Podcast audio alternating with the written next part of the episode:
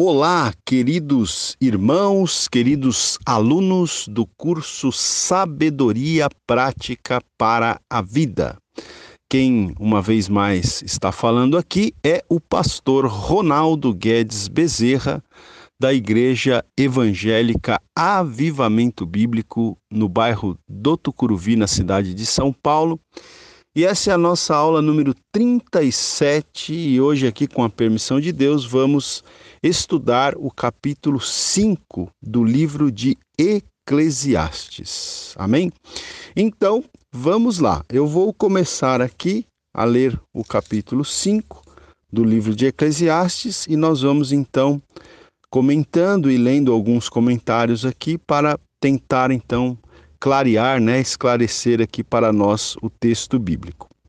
Muito bem, queridos. É, o capítulo 5, do, do versículo 1 a, até o versículo 7, é, se a gente fosse dar um título para esses sete primeiros versículos, nós poderíamos dar o título que vem, inclusive, em muitas Bíblias de estudo, não é? ou Bíblias mesmo que não sejam de estudo, vem o seguinte título: A loucura de votos precipitados, né? do versículo 1 ao 7, a loucura de votos precipitados. Então, o texto bíblico diz o seguinte: Guarda o pé quando entrares na casa de Deus.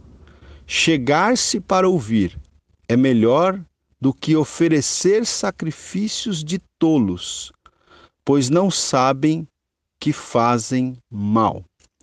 Então veja, aqui a gente começa com uma exortação, não é, para que nós tenhamos reverência quando nós entrarmos na casa de Deus, não é? É verdade que a gente deve levar em consideração que no Antigo Testamento havia lá o templo, né, o templo em Jerusalém, e, e era o local de culto, né, o lo, local central de culto do povo de Israel, era o templo em Jerusalém, tanto que, como a gente já falou em outras aulas, né, nas festas religiosas dos judeus, ah, o povo então, mesmo de outras localidades, eles iam até Jerusalém, né, para estarem ali no templo, por exemplo, na Páscoa, na festa dos tabernáculos, né, na, na, no dia de Pentecostes, enfim, em, em várias festas importantes dos judeus, os judeus, mesmo que moravam em outras regiões, eles iam até Jerusalém, justamente por causa do fato de o templo estar em Jerusalém é, e ser o centro do culto do judaísmo, certo? Ah, bom, para nós hoje na Nova Aliança, nós sabemos que Deus ele não habita em templos feitos por mãos humanas e que nós somos o templo do Espírito Santo, certo? Tendo feito essa observação, a gente pode, é, eu penso que a gente pode aplicar aqui esse texto para os locais onde nós nos reunimos para adorar a Deus hoje, né? Nós sabemos que nós temos templos, né? Templos construídos para serem locais de, de adoração, locais de pregação da palavra de Deus. Algumas igrejas é, têm é, imóveis alugados, né, onde se reúnem para adoração.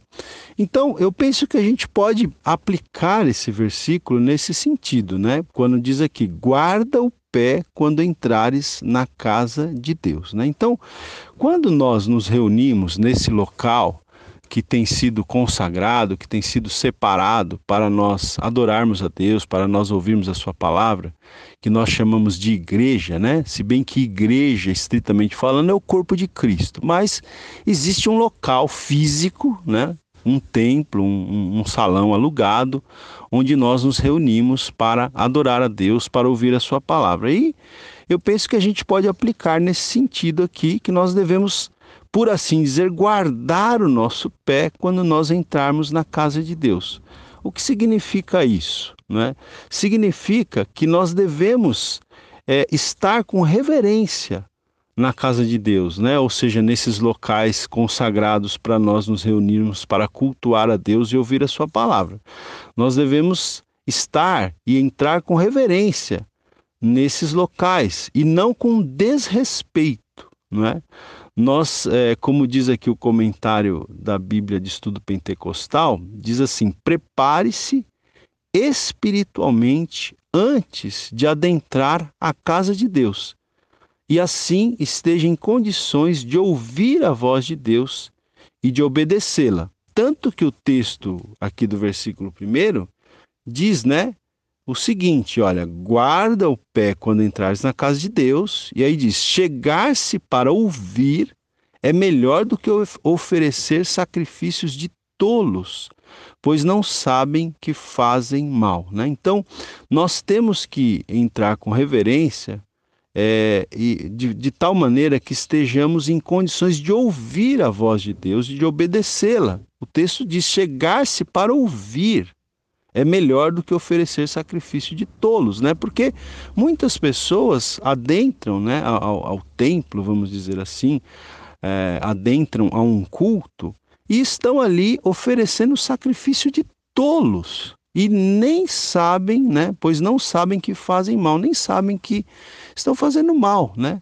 Então veja, é, o nosso culto a Deus deve ser, como diz o apóstolo Paulo lá em Romanos 12, deve ser um culto racional. Né? Nós temos que ter é, a, assim, o entendimento de que nós estamos na presença de Deus, de que nós devemos prestar um culto racional a Deus, de que nós não devemos oferecer sacrifício de tolo. Né? O que seria um sacrifício de tolo? Né? Eu penso que o sacrifício de tolo é, é, é aquela pessoa que vai à igreja apenas para uma cumprir uma obrigação, cumprir um ritual, ou, ou por uma questão de costume. Né? A pessoa não está ali muitas vezes no templo para adorar a Deus de coração, para realmente ouvir, receber a palavra de Deus. A pessoa muitas vezes está ali só cumprindo um ritual, uma formalidade, uma coisa externa, uma religião fria, externa, que não é do coração, né? Ou seja, a pessoa não está ali de coração realmente para adorar, para ouvir a palavra de Deus.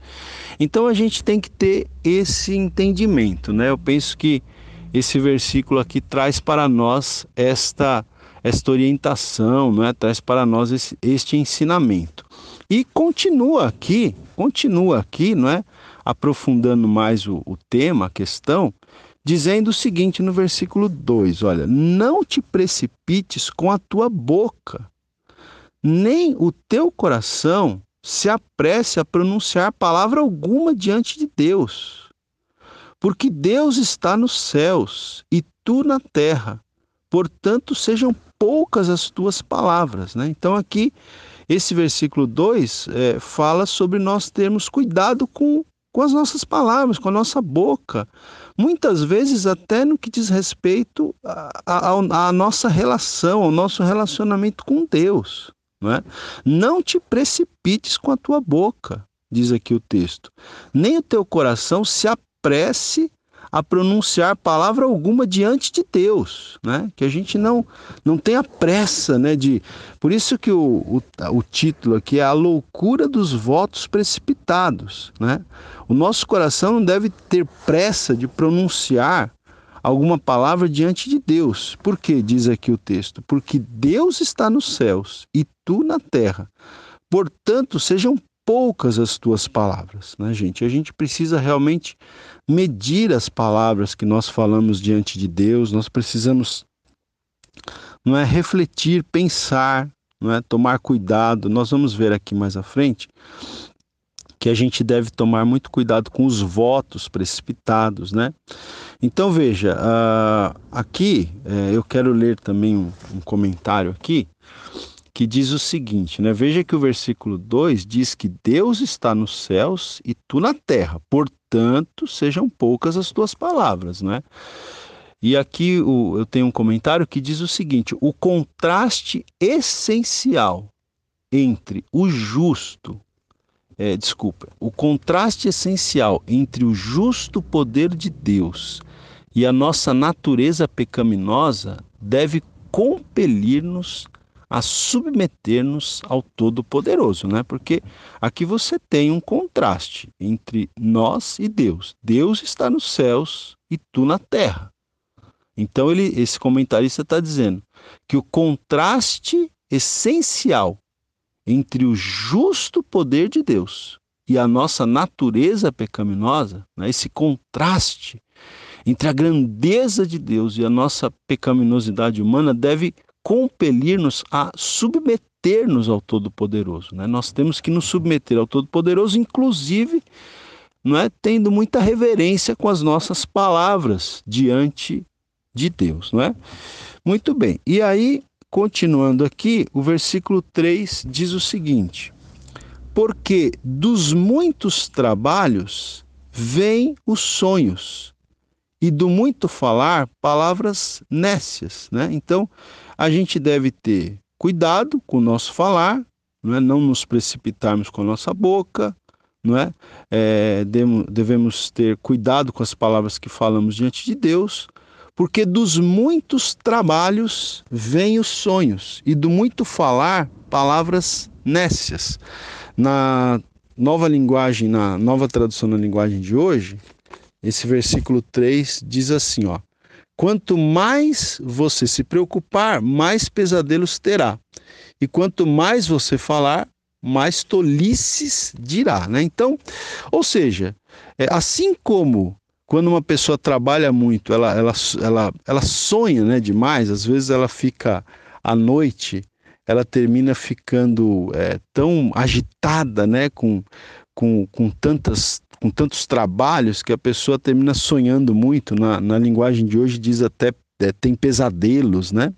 Então, da mesma maneira que quando uma pessoa trabalha muito, ela fica muito agitada, ela termina tendo muitos sonhos, da mesma forma, quando uma pessoa fala demais, ela termina falando palavras nécias, né? Então, do muito falar vem palavras nécias, palavras tolas, palavras insensatas. Então, gente, a gente tem que aprender, né, muitas vezes a falar um pouco menos, né? Quando a gente fala demais, não é?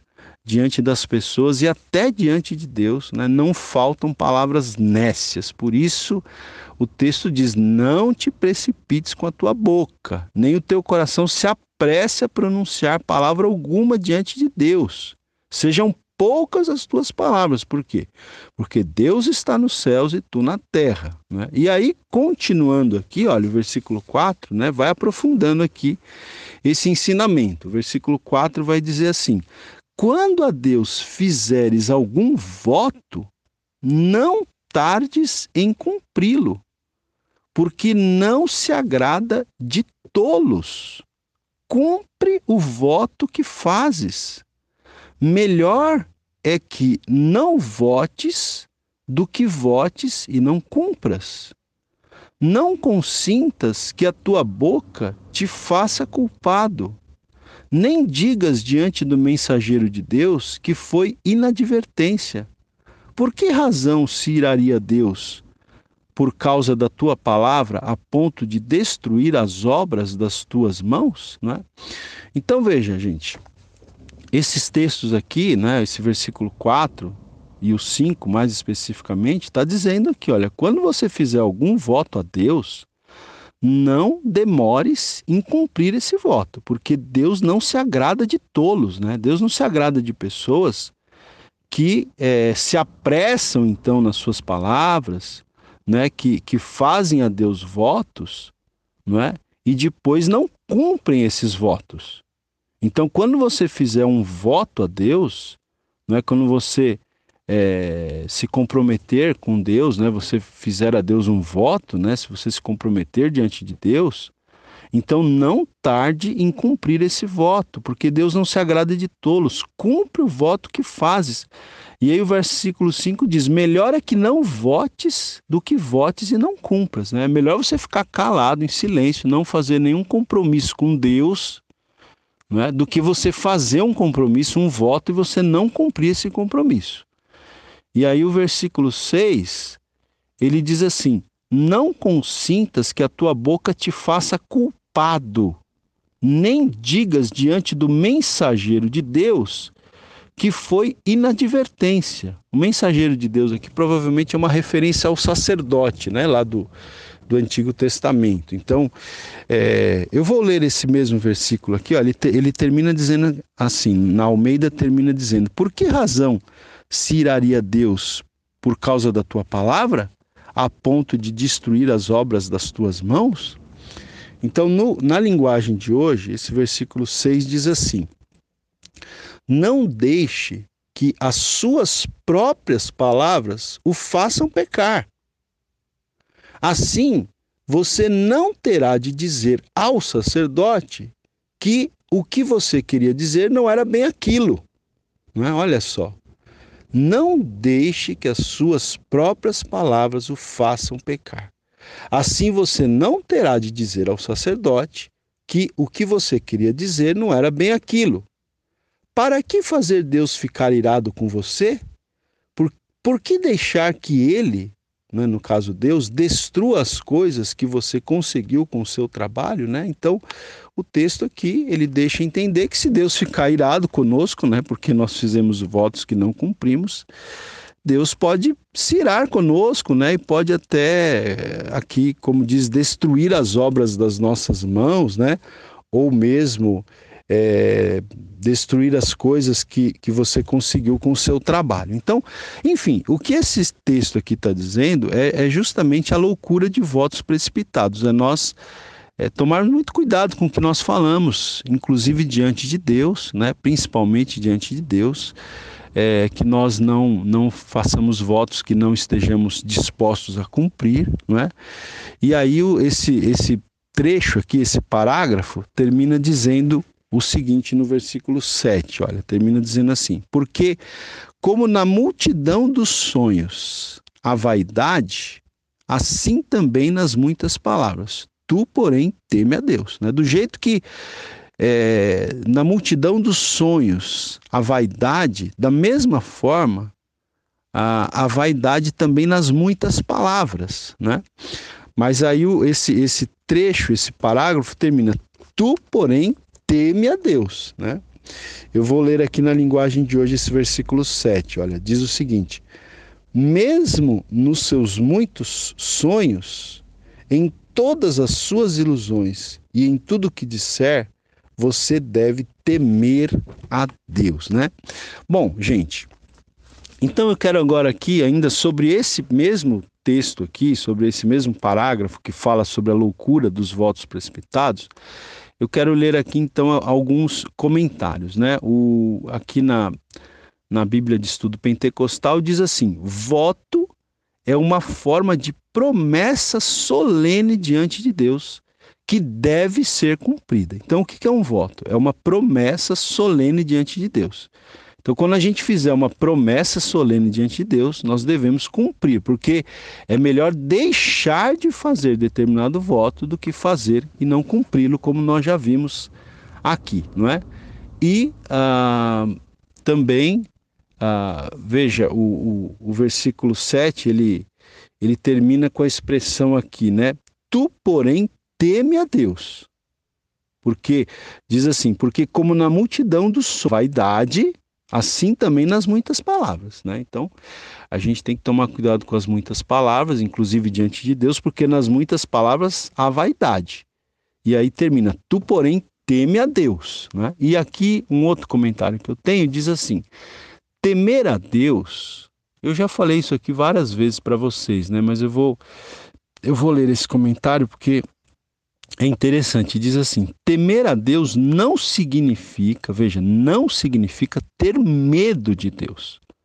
Temer a Deus significa ter reverência, admiração e fervor em resposta à sua glória. Significa obedecer a Ele, né, a Deus, corretamente, com genuína consagração, tá? Então, é, temer a Deus não é ter medo de Deus, é ter reverência, ter admiração, é ter fervor né, por Deus, pela Sua palavra, é obedecer a Deus, não é? é, é nos consagrarmos genuinamente a Deus. Isso é, isso é o verdadeiro temor de Deus. Aula 37, áudio 2. Muito bem, gente. Ainda sobre esses sete primeiros versículos aqui, que fala sobre a loucura né, dos votos precipitados, é, eu quero ainda ler um outro comentário aqui que diz o seguinte: olha, pesquisando a vaidade de todas as coisas debaixo do sol, Eclesiastes volta seu olho crítico para a religião. Né? Então, é, esse comentarista está dizendo né, que o, o autor aqui ele vem pesquisando a questão da vaidade e agora ele volta o seu olho crítico para a vaidade na esfera religiosa. Né? E aí ele continua dizendo aqui: pois existe uma inveterada tendência no homem para tentar usar Deus. Eu achei muito interessante esse comentário aqui, né? Ele diz que existe no homem uma tendência incorrigível, né, para tentar usar Deus. As pessoas querem usar Deus, sujeitando Deus a si mesmo e a sua própria preocupação. Tratá-lo como um aliado, um analgésico, né, como se fosse um remédio ali que ele toma para resolver um problema de saúde rápido, ou mesmo consideram Deus como uma agência de seguros, né? Então veja, é, e a característica dessa religião centralizada no homem, né, dessa religião antropocêntrica, dessa religião vaidosa, característica dessa religião ah, é a sua verbosidade, é falar demais, né? É a sua ansiedade para dizer o que tem a dizer, né? Ah, continuando aqui, a, a sua ansiedade para dizer o que tem a dizer se reflete numa torrente interminável de relatórios, declarações, pronunciamentos, mas faz ouvidos surdos para a palavra de Deus. Então, esse tipo de, de religião aqui é, formal, né, esse tipo de religião errada que Salomão descreve aqui, em que o homem quer apenas usar a Deus, é uma religião de muita verbosidade, como diz aqui, em que se fala demais, mas cujos ouvidos dos, das pessoas elas, eles estão surdos para ouvir a palavra de Deus. Mas Salomão está aqui nos exortando que perante a palavra de Deus precisamos estar em silêncio e escutar, né? Perante Deus e perante a Sua palavra, nós temos que nos apresentar em silêncio e é, prontos para ouvir, para escutar, né? Para aprender. Bom, gente, é, seria muito interessante, né? Que você, é, eu sei que muitas pessoas talvez estejam ouvindo esse curso no ônibus, no metrô, não é? Mas seria muito interessante que você pudesse ler o texto, né? Se você conseguir uma maneira de ouvir a aula lendo o texto, né, acompanhando na Bíblia, eu creio que você poderia é, ter uma absorção muito melhor, né? Você poderia absorver muito melhor o conteúdo aqui da, da aula, ok? Muito bem, vamos seguir aqui agora é, nos versículos 8 em diante, né, dos versículos 8 em diante, nós temos aqui o, o seguinte título: A Vaidade das Riquezas, né? Então, Salomão ele vai voltar aqui a falar sobre esse, sobre esse tema, né? Que ele já havia tocado no livro de Eclesiastes, a questão das riquezas, e nós vamos então é, ver aqui o que ele diz. Mas antes de entrar propriamente dito nesse assunto, ele faz uma declaração interessante aqui no versículo 8, perdão, que diz o seguinte: olha, se vires em alguma província opressão de pobres e roubo, e o roubo em lugar do direito e da justiça, não te maravilhes de semelhante caso, porque o que está alto tem acima de si outro mais alto que o explora, e sobre estes há ainda outros mais elevados que também é, que também exploram. Né? Veja, esse versículo 8, eu estava lendo aqui alguns comentários, né? É, existe aqui. Ah, existe aqui algumas questões em relação à tradução, né? Porque é, traduzir textos da língua original não é uma coisa muito simples, não é uma coisa muito fácil, né? Mesmo os, os eruditos, os estudiosos aí das línguas originais, aqui no caso é o hebraico, né? O texto foi escrito em hebraico é, eles têm algumas dúvidas, né? mesmo sendo estudiosos, mesmo sendo eruditos nas línguas originais, eles às vezes têm algumas dúvidas de como o texto deve ser traduzido, qual é o sentido exato que o autor quis dar quando escreveu aquele texto é, no original. Então, existem é, maneiras diferentes de, de traduzir né, esse versículo aqui, tá? Uh, uma delas é essa que eu acabei de ler, que é, está aqui na, na Almeida Revista e atualizada, né? Depois eu vou ler aqui esse mesmo versículo na Almeida Revista e Corrigida, que é uma outra tradução também, tá? Mas uh, eu quero, antes disso, eu quero ler um comentário aqui, né? Que, que eu tenho aqui na Bíblia de Estudo de Almeida, que diz o seguinte: olha, notar esta aguda observação, válida para todos os tempos. Em todas as sociedades humanas há uma burocracia constituída por um excessivo número de funcionários subordinados uns aos outros, que, em lugar de favorecerem ao governo, não fazem outra coisa senão oprimir o povo. Né? Então veja que Salomão ele, ele, ele diz isso aqui, né? Ele fala: se você ver em alguma província, em algum lugar, se você ver opressão de pobres, se você ver os pobres sendo oprimidos né, e, e roubados, em lugar de haver direito e justiça, não te maravilhes de semelhante caso. Né? Ele fala: não fique, não fique maravilhado, não fique admirado com isso, porque isso é uma coisa comum.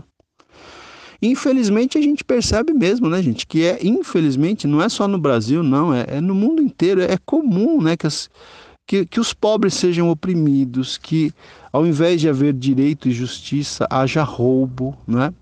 Então é isso que ele está dizendo aqui no, no, no, comentário aqui, né? No comentário que eu li, foi isso que foi dito, que em todas as sociedades humanas existe uma burocracia constituída por um excessivo número de funcionários subordinados uns aos outros, que, em lugar de favorecerem o governo, não fazem outra coisa senão oprimir o povo. Né? Porque nessa tradução diz que você não deve ficar maravilhado de, de, de, ver, de ver roubo, de ver opressão aos pobres. Por quê? Porque o que está alto, né? aquela pessoa que está numa posição de autoridade, tem acima de si outro mais alto que o explora também.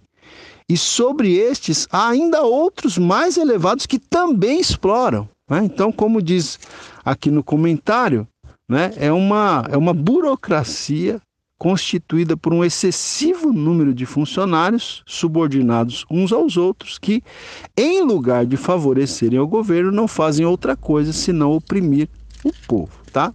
Então, essa aqui é uma tradução e uma interpretação, tá? Agora, gente, na tradução Almeida, revista e corrigida, a tradução é um pouquinho diferente. Olha, eu vou ler aqui. Diz assim: Se vires em alguma província opressão de pobres e a violência em lugar do juízo e da justiça, não te maravilhes de semelhante caso. Né? Até aqui é, é praticamente igual a tradução. Agora, na segunda parte do verso é que muda um pouquinho. Diz assim: Porque o que mais alto é do que os altos, para isso atenta. E há mais altos do que eles. Né? Então, nessa tradução Almeida Revista e Corrigida, dá a impressão que está se falando de Deus, né? O que mais alto é do que os altos. Quem é mais alto do que os altos? Quem é mais alto do que os que estão em posição de autoridade? É Deus. Então, porque o que mais alto é do que os altos, para isso atenta. Ou seja, é como se o texto estivesse dizendo que Deus está atento a essas injustiças. Deus está atento a essa opressão que se faz aos pobres, a essa violência que se faz ao invés de se fazer juízo e justiça. Né? Então, uh, aqui na, na, na, própria Bíblia aqui pentecostal, na Bíblia de Estudo Pentecostal, uh, traz um comentário que diz o seguinte, não é? que Salomão, ao notar de novo a opressão dos pobres e a injustiça a prevalecer, relembra aos opressores que Deus é o juiz supremo. Né? Então, Salomão, ao notar novamente né, que existe opressão de pobres, que existe injustiça. Então ele relembra aos opressores que Deus é o juiz supremo. Ele, Deus, está sobre todos. E ele enunciará o veredito final no dia do julgamento. Né? Isso é uma verdade. Ainda que a gente tenha aqui uma, uma questão sobre a, a tradução desse versículo, né? a gente está diante de um princípio que é verdadeiro. Deus é o juiz supremo, né? ele está sobre todos e ele, Deus, enunciará o veredito final no dia do julgamento. Então, é, juízes da terra, tremei, né? eu diria.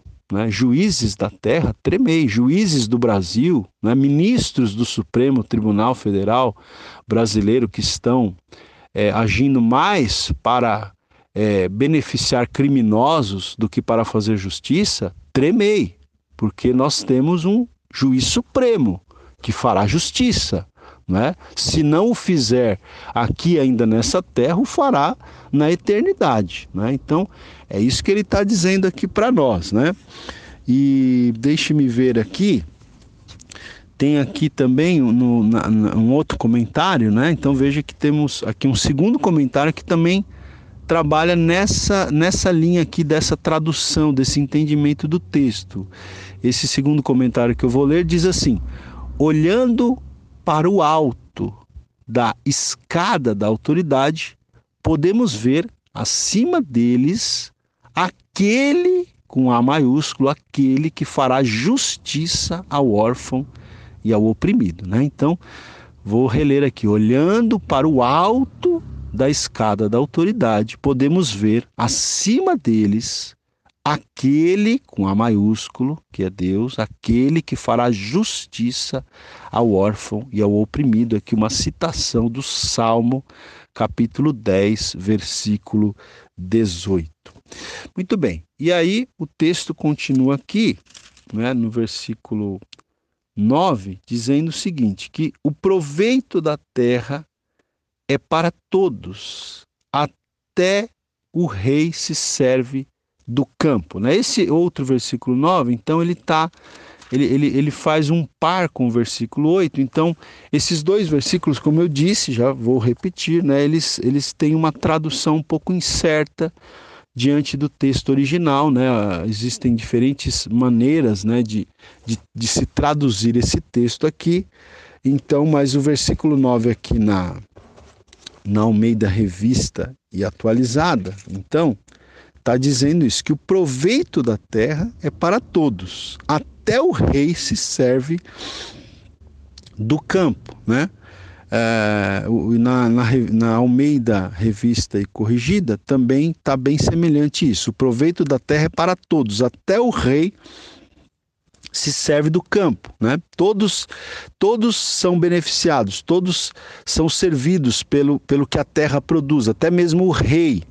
Mas na linguagem de hoje traduz da seguinte maneira: é, que essas autoridades superiores, então, que, que muitas vezes é, oprimem o povo, né? Elas dizem: toda gente tira proveito da terra, mas o rei depende daquilo que recebe das colheitas, né? É, toda gente tira proveito da terra, mas o rei depende daquilo que recebe das colheitas. Ou talvez aqui uma referência ao fato de que o rei dependa dos, dos impostos né, que se recolhem a partir do que o povo é, colhia ali, né, a partir do, do fruto, do resultado da colheita do povo. Ok, meus queridos? Muito bem. Vamos lá, vamos seguir adiante aqui. Bom, agora nós vamos então agora sim entrar né, nessa parte que fala mais especificamente sobre a vaidade das riquezas, tá? Como eu tinha dito para vocês, a vaidade das riquezas. Então vamos lá. O versículo 10, então, diz o seguinte: olha, quem ama o dinheiro jamais dele se farta, e quem ama a abundância nunca se farta da renda. Também isso é vaidade, não é? Então veja, meus queridos, aqui o texto está dizendo, né, que as pessoas que amam o dinheiro, né, lembrando que ah, lá no Novo Testamento, o apóstolo Paulo, escrevendo a Timóteo, ele diz, né, que o amor ao dinheiro é a raiz, né? é, é a razão de todos os males, é a raiz de todos os males. Né? A gente sempre é, lembra que Paulo não disse que o dinheiro é a raiz de todos os males, mas o amor ao dinheiro, né? a ganância, o amor ao dinheiro é que é a raiz de todos os males, de todos os problemas que a gente enfrenta aqui na face da terra. Então aqui Salomão está dizendo que quem dele se farta, né? a pessoa que que ama o dinheiro nunca está satisfeito com o que tem. E continua aqui: e quem ama a abundância nunca se farta da renda. Né? Então, quer dizer, uma pessoa que ama o dinheiro, quanto mais ela tem, mais ela quer ter. E Salomão diz: também isso é vaidade. Isso é uma vaidade.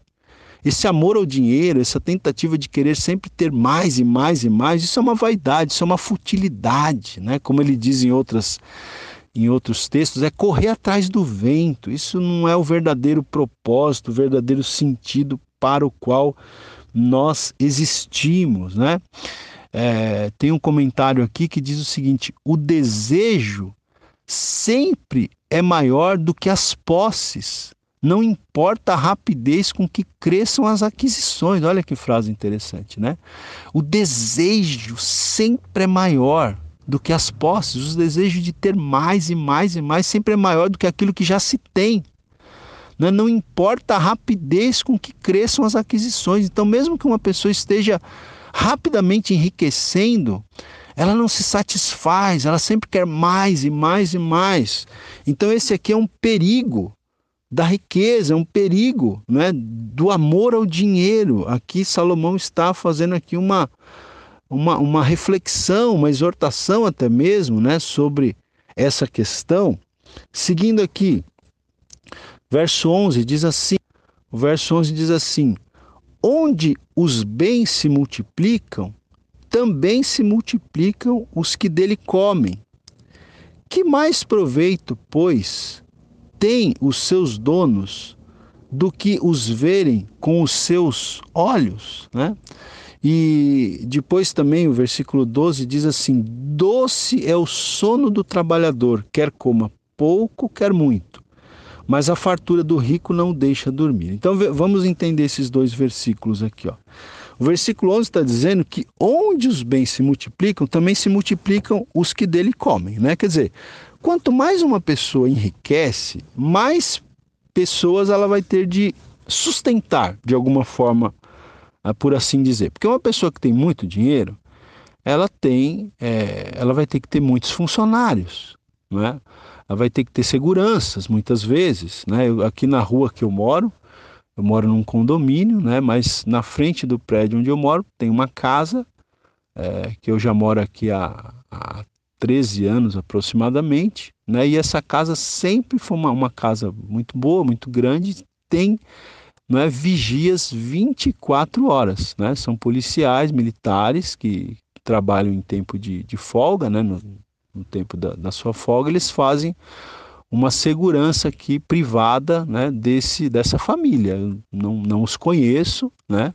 Mas eu sei que é o tempo inteiro aqui. Devem ser pessoas muito ricas, né? Então, é, eles precisam, têm tem medo né, de, de, serem sequestrados, de serem roubados, enfim. Então, é 24 horas aqui, pelo menos dois seguranças o tempo todo na frente dessa casa. Né? Então, é isso que o texto está dizendo aqui: que onde os bens se multiplicam, também se multiplicam os que deles comem. Né? Então, essa família vai se cercar de seguranças, vai se cercar de, de, de, de, de empregados, de funcionários. Então, onde os bens se multiplicam, também se multiplicam os que deles comem. E aí diz aqui, Salomão faz uma pergunta: que mais proveito, pois, tem os seus donos do que os verem com seus olhos? Né? Ou seja, que proveito tem toda essa riqueza do que os, os, os donos né, verem toda essa riqueza com os seus próprios olhos? Eu vou ler esse versículo 11 na linguagem de hoje, que diz assim: olha, quanto mais rica é a pessoa, mais bocas tem para alimentar. E o que ele ganha com isso, o que ele ganha com isso é apenas saber que é rica, né? O que a pessoa ganha com tudo isso é apenas saber que é rica, né? ou como diz na outra tradução, que mais proveito, pois, tem os seus donos, né, os donos da riqueza, do que os verem com os seus olhos, né? verem é, tais riquezas com os seus próprios olhos. E aí o versículo 12 vai dizer o seguinte: olha que interessante o verso 12. Diz assim: Doce é o sono do trabalhador, quer coma pouco, quer muito, mas a fartura do rico não o deixa dormir. Né? Quer dizer, o trabalhador, aquela pessoa normal, aquela pessoa que trabalha né, no seu dia a dia, mas que não é rica, essa pessoa, quando ela chega na casa dela, quer ela coma muito, quer ela coma pouco, ela vai ter um sono tranquilo. Diz aqui: doce é o sono do trabalhador. Mas, em contrapartida, a fartura do rico não deixa dormir, não é? Porque o rico muitas vezes ele tem tanto, tanto, tanto, e, e, e ele tem é, tanto trabalho para manter aquilo, né? e tantas preocupações para manter aquela riqueza, e preocupações com a segurança, e, e, tantas preocupações em função da riqueza que ele tem, que aquela riqueza não, não, não o deixa dormir. Né? Então, às vezes, o, o contraste que Salomão está dizendo aqui é que às vezes o trabalhador, a pessoa comum, ela descansa melhor, ela tem um sono mais doce, mais tranquilo do que o rico, que ele está sempre preocupado em manter o que tem, em conquistar mais. Ele está sempre preocupado com a segurança dos seus negócios, com a segurança da sua família. Então ele fica naquela agitação, às vezes não consegue nem mesmo dormir, né? É, eu tenho aqui uma, um comentário sobre esse versículo que diz o seguinte: olha, poucas coisas satisfazem tanto na vida quanto o sono depois de um dia duro de trabalho. Olha só, poucas coisas satisfazem tanto na vida quanto o sono depois de um dia duro de trabalho. Mas os gananciosos raramente desfrutam de um descanso satisfatório. Né? Então, enquanto o trabalhador comum geralmente descansa tranquilamente, porque não tem tantas preocupações de manter as suas riquezas e de ganhar mais. Os gananciosos raramente desfrutam de um descanso satisfatório. Aula 37, áudio 3. Então, gente, continuando aqui a falar sobre a vaidade das riquezas, agora nós vamos para o versículo 13, né, do capítulo 5, que diz o seguinte, então, Salomão diz aqui: Grave mal vi debaixo do sol, as riquezas que seus donos guardam para o seu próprio dano. Né? Então ele está aqui entendendo né, que muitas vezes as riquezas que os ricos guardam terminam sendo para o próprio dano desses ricos. Né? Uh, eu vou ler aqui na linguagem de hoje, olha. Diz assim: Eu tenho visto neste mundo esta coisa triste Algumas pessoas economizam dinheiro e sofrem com isso. Vamos aqui para o verso 14. E se tais riquezas se perdem por qualquer má aventura, ao filho que gerou nada lhe fica na mão. Né? Então, Salomão está dizendo aqui que se essa pessoa rica, uh, eventualmente perder essas riquezas por alguma aventura errada que ele faça, ao filho que gerou, nada lhe fica na mão, né? Porque a gente sabe, a gente ouve histórias de pessoas ricas que às vezes perdem tudo, né? Por que perdem tudo? Às vezes é, entram num negócio né, mal feito. Então, às vezes, a pessoa tem ali um, um, capital e ela vai investir, vai abrir uma empresa, vai abrir um negócio. E às vezes, então, como diz esse texto aqui, é uma má aventura. Né? Então, se tais riquezas se perdem por qualquer má aventura, ou porque esse rico começa a esbanjar demais, enfim, ao filho que ele gerou, ao filho que esse rico gerou, nada lhe fica na mão. E aí o verso 15 diz: Como saiu do ventre de sua mãe, assim nu voltará, indo-se como veio do, e do seu trabalho nada poderá levar consigo. Né? Olha aqui, Salomão está dizendo que é, como saiu do ventre de sua mãe, assim nu voltará, indo-se como veio. Porque mesmo a pessoa que consiga manter as suas posses durante toda a sua vida, não é? Assim como ela saiu do ventre da, da mãe, como que a gente saiu do ventre da nossa mãe? Nós saímos nus, né? Então, como saiu do ventre de sua mãe, assim nu voltará, indo-se como veio. E do seu trabalho nada poderá levar consigo, né? É aquela máxima que a gente fala, né? Que caixão não tem gaveta, né? Ou seja, é, nós, por mais ricos que uma pessoa possa ser, ela vai, por assim dizer, ela vai ser sepultada, né? O máximo que ela vai ter ali, ela vai ter uma roupa, né? Que vai ser colocada nela ali. Aqui Salomão diz: Como saiu do ventre de sua mãe, assim nu voltará. Né? Quer dizer, vai. É, é nu, a gente não leva nada, indo-se como veio.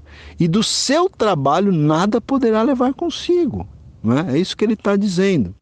O versículo 16 diz assim: Também isto é grave mal. Precisamente como veio, assim ele vai. E que proveito lhe vem de haver trabalhado para o vento? Né? Então, o versículo 16 reforça a ideia que precisamente como a pessoa veio para esse mundo, assim ele vai. Né? Chegou sem nada e vai sem nada. E que proveito? Ele faz uma pergunta aqui né, para a gente refletir. Que proveito lhe vem de haver trabalhado para o vento? Porque há pessoas que para acumular riquezas trabalharam muito, trabalharam muito, trabalharam muito. Às vezes nem desfrutaram da vida, só trabalhando, trabalhando, trabalhando. E aí Salomão pergunta: que proveito lhe vem de haver trabalhado para o vento, né? Porque todo esse trabalho foi em vão. A pessoa nem curtiu, nem desfrutou a vida porque tinha que trabalhar, tinha que ganhar dinheiro. Trabalhou para o vento, foi um trabalho em vão, foi um trabalho vazio, por quê? Porque quando morre fica tudo aqui, né? na face da terra. É isso que Salomão está levantando aqui, né? ele está trazendo para nós essa reflexão e aí ele termina essa sessão aqui dizendo assim, no versículo 17: Nas trevas comeu em todos os seus dias, com muito enfado, com enfermidades e indignação. Né? Há muitas pessoas que vivem assim, né? só trabalhando, trabalhando, não desfrutando da vida, como ele diz aqui, nas trevas comeu em todos os seus dias, com muito enfado, com enfermidades e indignação.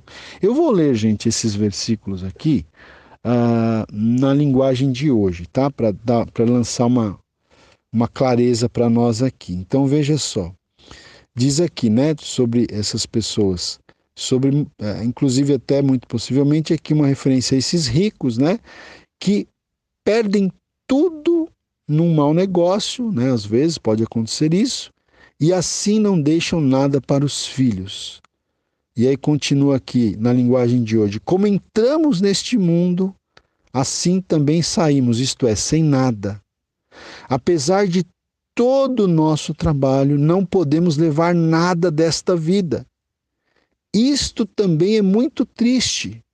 Nós vamos embora deste mundo do mesmo jeito que viemos, Trabalhamos tanto tentando pegar o vento. E o que é que nós ganhamos com isso? O que ganhamos é passar a vida na escuridão e na tristeza, preocupados, doentes e amargurados. Então, essa tradução né, aqui do, na linguagem de hoje, do versículo 16 e 17, é uma tradução muito interessante, né? Como diz na linguagem de hoje, fica um pouquinho mais fácil da gente entender. Olha, eu vou reler aqui. Ele diz assim: Nós vamos embora deste mundo do mesmo jeito que viemos. Trabalhamos tanto, tentando pegar o vento. E o que é que ganhamos com isso? O que ganhamos é passar a vida na escuridão e na tristeza, preocupados, doentes e amargurados. Né? Então, esse livro aqui, né, como toda a Bíblia, certamente, nos leva a refletir, né, gente? Quais são Quais, quais devem ser as nossas verdadeiras prioridades nesse mundo, né? É, é óbvio que a gente precisa trabalhar, é óbvio, né? A própria Bíblia diz que aquele que não trabalhe, não coma, né? A gente precisa trabalhar, a gente precisa produzir, né? Mas a gente tem que ter tudo em equilíbrio, fazer tudo em equilíbrio. Né? Há pessoas que, que se matam de trabalhar, muitas vezes com ganância, querendo enriquecer, às vezes já têm uma boa condição de vida, mas querem mais e mais e mais, não estão satisfeitas. E às vezes passam a vida assim, sem ter um tempo para a família, sem ter um tempo para Deus, né? o que é muito importante. Não é só tem tempo para trabalhar, para ganhar dinheiro, trabalham de domingo a domingo, não é? E muitas vezes vão trabalhar, trabalhar, trabalhar e no final das contas, né, vão partir muitas vezes sem terem até nem mesmo desfrutado daquilo que, que eles conquistaram, né, e vão ao partirem tudo vai ficar aqui, porque do jeito que a gente veio, sem nada, a gente vai embora sem nada também. É isso que Salomão está dizendo aqui, né? Então, deixa eu ver aqui. Nós vamos, eu quero aqui ainda ler alguns comentários sobre esse trecho aqui do versículo 10 até o versículo 17, nós temos alguns, alguns comentários então que eu, que eu quero compartilhar com vocês. Por exemplo, aqui na Bíblia de Estudo Pentecostal diz assim: é, o dinheiro e a abundância de bens terrenos não dão por si sentido à vida e, portanto, não podem promover a verdadeira felicidade. Então, veja, gente, o dinheiro, a abundância de bens materiais não dão sentido à vida. Tem pessoas que acham que o sentido da vida está em ter muito dinheiro. É isso que vai dar sentido à vida, é isso que vai dar razão à existência, é isso que vai trazer a felicidade. Mas não é isso, esqueça, não é isso. Tem muita gente que acha que o dinheiro compra a felicidade. Não compra. Existem pessoas riquíssimas que estão vazias interiormente, que estão deprimidas, que estão se suicidando. Porque o dinheiro não traz felicidade, não compra felicidade. Não é? Seguindo aqui nesse comentário. Geralmente, o trabalhador honesto, ao chegar à sua casa depois de um dia normal de trabalho, dorme tranquilo. A gente já falou sobre isso, né? Enquanto o rico não consegue conciliar o sono temeroso de que alguma calamidade ou falha de sua parte arruine tudo o que tem. Mas, mesmo sem qualquer prejuízo, o rico nada levará consigo ao morrer, né? Mesmo que não perca nada, mesmo que o rico não faça nenhuma aventura mal sucedida, mesmo que ele não não venha à falência, né? O rico nada levará consigo ao morrer. É de lastimar, diz aqui o comentário, que tantas pessoas trabalhem tanto para enriquecer, quando o principal é acumular tesouros nos céus. Né? Jesus disse isso, que a gente tem que trabalhar não para acumular tesouros na terra, mas a gente tem que trabalhar para acumular tesouros no céu, né? Foi o que Jesus disse.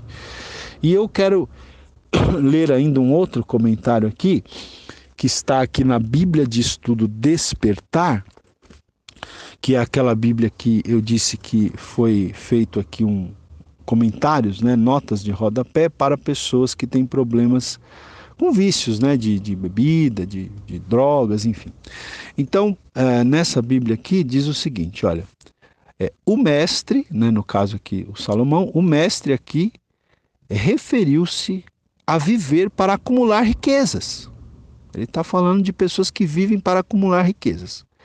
Como é verdadeiro para todos, é, né, como é verdadeiro para todas as adicções, ou seja, para todas as pessoas que têm né, é, aí dependências químicas, né, como alcoolismo, como é, drogas, enfim, como é verdadeiro para todas as adicções, o suficiente nunca é suficiente. Né? Então, as pessoas que estão envolvidas com, com esses problemas de dependência química, elas sabem que o suficiente nunca é o suficiente. Né? Sempre se quer mais e mais e mais.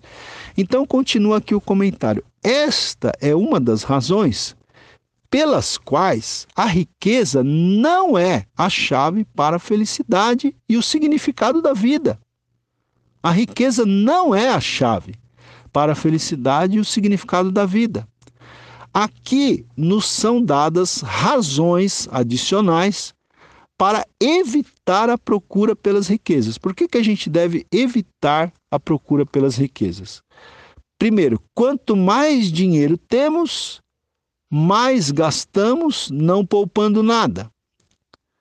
Quanto maior nosso império financeiro, mais nos preocuparemos com ele. E não podemos levar nada disso conosco quando morrermos. Deus nunca teve a intenção de que vivêssemos para o que possuímos. Olha só, gente, presta atenção nessa frase. Deus nunca teve a intenção de que nós vivêssemos para o que possuímos, de que nós vivêssemos para os bens materiais. Devemos fazer de nosso relacionamento com Deus e com as outras pessoas nossa primeira preocupação, né? A nossa prioridade deve ser o nosso relacionamento com Deus e com as pessoas e não é, o que possuímos. Né? Não, não podemos ser servos dos bens materiais, temos que ser servos de Deus e das pessoas. Né? Muito bem, gente. E aí, então, partindo agora para a conclusão aqui do nosso estudo no capítulo 5 de Eclesiastes, Salomão então ele vai dar uma conclusão aqui, não é? ele vai trazer aqui uma nota que eu acredito que é uma nota de equilíbrio, né? É uma nota de equilíbrio, tá? Então veja, ele vai perguntar, ele vai dizer o seguinte aqui, versículo 18. Eis o que eu vi. Boa e bela coisa é comer e beber e gozar cada um do bem de todo o seu trabalho, com que se afadigou debaixo do sol durante os poucos dias da vida que Deus lhe deu, porque esta é a sua porção. Quanto ao homem a, a quem Deus conferiu riquezas e bens, e lhe deu poder para deles comer e receber a sua porção e gozar do seu trabalho, isto é dom de Deus, né? dádiva de Deus. Porque não se lembrará muito dos dias da sua vida, porquanto Deus lhe enche o coração de alegria. Não é? Então, gente, veja só aqui, olha, é, é, é, uma, é uma espécie de uma conclusão né, que Salomão está trazendo, é, um, um, uma, uma palavra assim, é, trazendo aqui o equilíbrio para toda essa questão. Então, ele diz aqui que eis o que eu vi, ele diz, né? Eu, eis o que eu o que eu vi, a que conclusão que eu cheguei, né? Que boa e bela coisa é você fazer o quê? É comer e beber e gozar, cada pessoa, cada um, gozar do bem de todo o seu trabalho, com que se afadigou debaixo do sol durante os poucos dias da vida que Deus lhe deu. Esta é a sua porção. Né? Então, o que ele está dizendo aqui, primeiramente, é que nós vivemos poucos dias na face da terra. Né? Então, o que, que a gente tem que fazer aqui? A gente deve tentar desfrutar daquilo que Deus nos deu, com o nosso trabalho, com o qual nós nos cansamos, com o qual nós nos afadigamos debaixo do sol. Essa é a nossa porção, né? É desfrutar daquilo que Deus nos deu. Porque às vezes as pessoas né, nem desfrutam, como a gente falou, trabalham tanto, estão tão é, ali aprisionadas né, pelo, pelos, pelas riquezas, pelos bens materiais, é, por ainda enriquecerem ainda mais, por multiplicarem os seus bens, as suas empresas, que a pessoa às vezes nem desfruta daquilo que Deus deu. Né? Então, Salomão está dizendo aqui que o que nós temos que fazer é desfrutar daquilo que Deus nos deu com o nosso trabalho, né? com o qual nós nos afadigamos durante os poucos dias da nossa vida, porque essa é a nossa porção. E aí ele diz né, que é, em relação ao homem a quem Deus conferiu riquezas e bens, né? a quem Deus é, permitiu que tivessem muitos bens materiais e, e deu a possibilidade para esse homem de desfrutar dessas, é, desses bens, então isso é um dom de Deus, ele diz aqui. Isso, é, um, é uma dádiva, é um presente de Deus. Né? E o versículo 20 termina dizendo: Porque não se lembrará muito dos dias da sua vida, porquanto Deus lhe enche o coração de alegria, né? Então eu quero terminar aqui é, lendo dois comentários também ainda com vocês antes da gente terminar essa aula. O primeiro é novamente o comentário aqui da Bíblia de Estudo Pentecostal que diz o seguinte, olha: quando no trabalho que Deus nos concedeu ganhamos de modo honesto, além do necessário para cobrir nossas necessidades, devemos reconhecer que recebemos de Deus uma dádiva, né? Então, quando no trabalho que Deus nos concedeu, nós ganhamos de modo honesto, além do necessário para cobrir as nossas necessidades, quando Deus nos dá além do, do necessário, nós devemos então receber que nós recebemos de Deus uma dádiva, né? Nós recebemos de Deus um presente, tá? E aí, gente, eu quero ler aqui um outro comentário agora para finalizar, é, em que a gente vai pegar aqui, o comentarista ele vai trazer um comentário de toda essa parte, né, que fala sobre a questão da vaidade das riquezas e a conclusão à qual Salomão chega aqui. Então, esse comentário diz assim: olha, a satisfação do culto à riqueza. Né, existe um culto à riqueza. Tem pessoas cujo Deus deles é mamon, né? é o dinheiro. Então, a satisfação do culto à riqueza, que entende que a vida de um homem consiste na abundância das coisas que ele possui e que identifica sua posição com suas propriedades, é uma miragem. Essa, essa, esse culto à riqueza, a, a satisfação com o culto à riqueza é uma miragem. Né? Esse culto que entende que a vida de um homem consiste nas coisas que ele possui, o que não é verdade. Esse culto à riqueza identifica a posição da pessoa com as suas propriedades, que é outro engano. Né?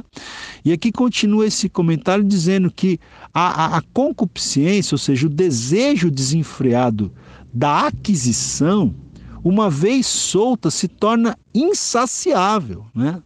Quer dizer, a, a, a pessoa que é, que tem esse desejo desenfreado por adquirir, uma vez que esse desejo é solto, ele se torna insaciável. A pessoa sempre quer mais e mais e mais, não é?